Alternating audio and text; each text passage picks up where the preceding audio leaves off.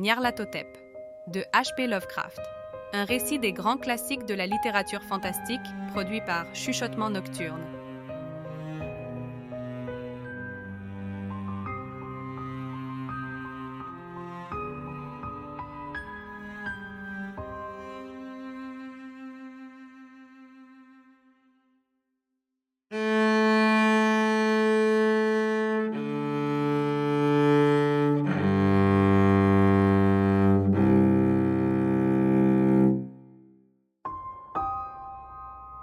Nyarlathotep, le chaos rampant. Je suis le dernier. Je parlerai au vide qui m'écoute. Je ne me souviens pas clairement quand tout a commencé, mais c'était il y a des mois. La tension générale était horrible. À une période de bouleversements politiques et sociaux, vint s'ajouter la crainte, bizarre et obscure, d'un abominable danger physique, répandu partout, menaçant tout, comme on ne peut en imaginer que dans les plus atroces fantasmes nocturnes. Je me souviens que les gens marchaient, le visage blême et préoccupé, et chuchotaient des mises en garde et des prophéties que nul n'osait consciemment répéter ou s'avouer à lui-même avoir entendu. Un monstrueux sentiment de culpabilité s'étendait sur tout le pays, et des abysses entre les étoiles soufflèrent des vents glacés qui faisaient frissonner les hommes dans des lieux sombres et solitaires l'enchaînement des saisons connut des altérations démoniaques. La chaleur de l'automne persista d'effrayantes façons, et chacun sentit que la terre, et peut-être l'univers, avaient échappé au contrôle des dieux ou des forces inconnues pour passer sous celui d'autres dieux, d'autres forces qui restaient ignorées. C'est alors que Nyarlathotep arriva d'Égypte. Qui il était, nul n'en savait rien, mais de vieux sang indigène, il ressemblait à un pharaon. Les fellahs s'agenouillaient en le voyant, sans pouvoir dire pourquoi. Il dit qu'il était sorti de la noirceur de 27 siècles et avait entendu des messages venus de lieux qui ne se trouvent pas sur cette planète. Nyarlathotep vint dans les pays civilisés, basané, mince et sinistre, achetant sans cesse d'étranges instruments de verre et de métal qu'il combinait en nouveaux instruments plus étranges encore. Il parlait beaucoup de science, d'électricité et de psychologie et faisait des démonstrations de puissance qui laissaient ses spectateurs sans voix et firent croître sa renommée dans des proportions inouïes. Les hommes se conseillaient mutuellement d'aller le voir et frémissaient, et là où allait Nyarlathotep disparaissait le repos, car le petit matin était déchiré de hurlements de cauchemars. Jamais encore il n'avait représenté un tel problème.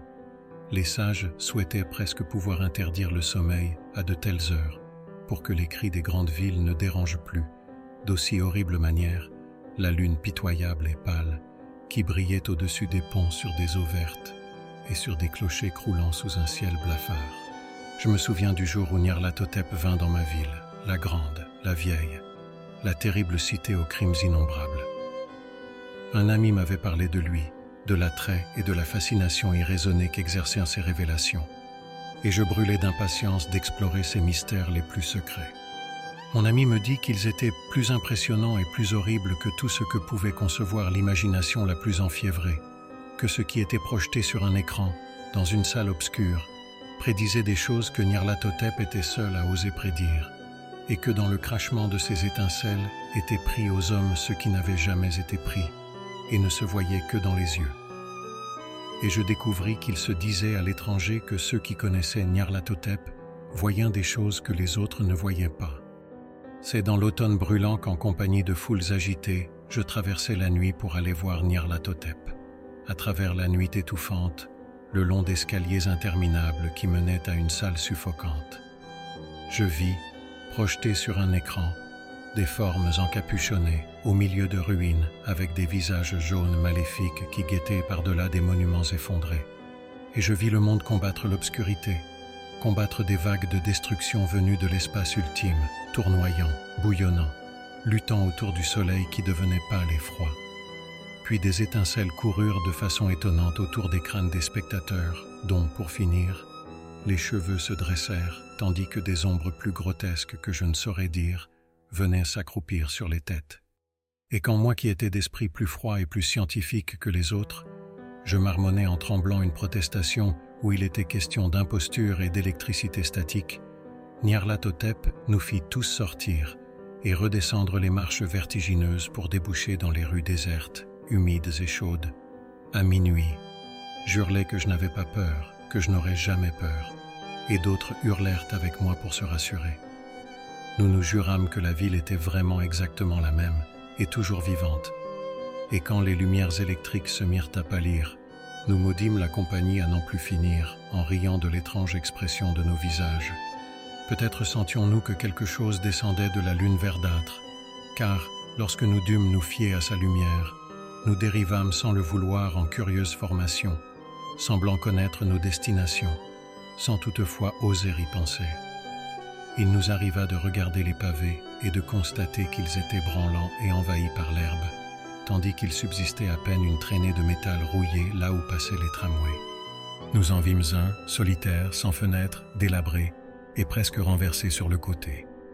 Regardant vers l'horizon, nous ne pûmes trouver la troisième tour près de la rivière, et remarquâmes que la silhouette de la deuxième était déchiquetée au sommet. Nous nous divisâmes alors en minces colonnes, dont chacune semblait attirer dans une direction différente. L'une disparut dans une étroite allée sur la gauche, ne laissant derrière elle que l'écho d'un gémissement affreux. Une autre se mit à dégager l'entrée envahie d'herbe d'une station de métro, hurlant d'un rire dément. La mienne fut comme aspirée vers la campagne, et ressentit un froid qui n'était pas propre à l'automne brûlant, car comme nous marchions à travers la lande obscure, nous vîmes tout autour de nous des neiges maléfiques sur lesquelles se reflétait la lune diabolique. Ces neiges vierges, inexplicables, avançaient toutes dans une seule direction, là où se tenait un gouffre que ses parois luisantes rendaient encore plus noir. Notre colonne parut vraiment clairsemée lorsqu'elle y entra rêveusement, traînant les pieds. Je m'attardai derrière elle car la faille noire, au milieu des neiges tachetées de lumière verte, était effrayante, et je croyais avoir entendu, quand mes compagnons avaient disparu, l'écho d'un gémissement inquiétant, mais je ne pouvais guère résister. Comme si ceux qui m'avaient précédé me faisaient signe, je flottais, effrayé et tremblant, entre de monstrueuses congères, jusqu'au tourbillon aveugle de l'inimaginable. Réalité burlesque ou délire silencieux, seuls les dieux peuvent le dire. Une ombre révulsée qui se tordait dans des mains qui ne sont pas des mains, et tourbillonnait au hasard parmi les crépuscules effroyables d'une création pourrissante, les cadavres de mondes morts dont les plaies étaient des villes, les vents sortis des charniers qui balaient les étoiles blafardes et en assombrissent l'éclat. Au-delà des mondes, les vagues fantômes de choses monstrueuses, les colonnes entreaperçues de temples non consacrés qui reposent sur des rochers sans nom en dessous de l'espace et se dressent jusqu'à des hauteurs vertigineuses au-dessus des sphères de lumière et d'obscurité. Et à travers tout ce révoltant cimetière de l'univers, un battement de tambour assourdi à rendre fou, et la faible plainte monotone de flûtes impies, venues de lieux obscurs, inconcevables, au-delà du temps. La musique détestable sur laquelle dansent lentement, gauchement, absurdement, les dieux ultimes, gigantesques et ténébreux, les gargouilles aveugles, muettes et stupides dont Nyarlathotep est l'âme.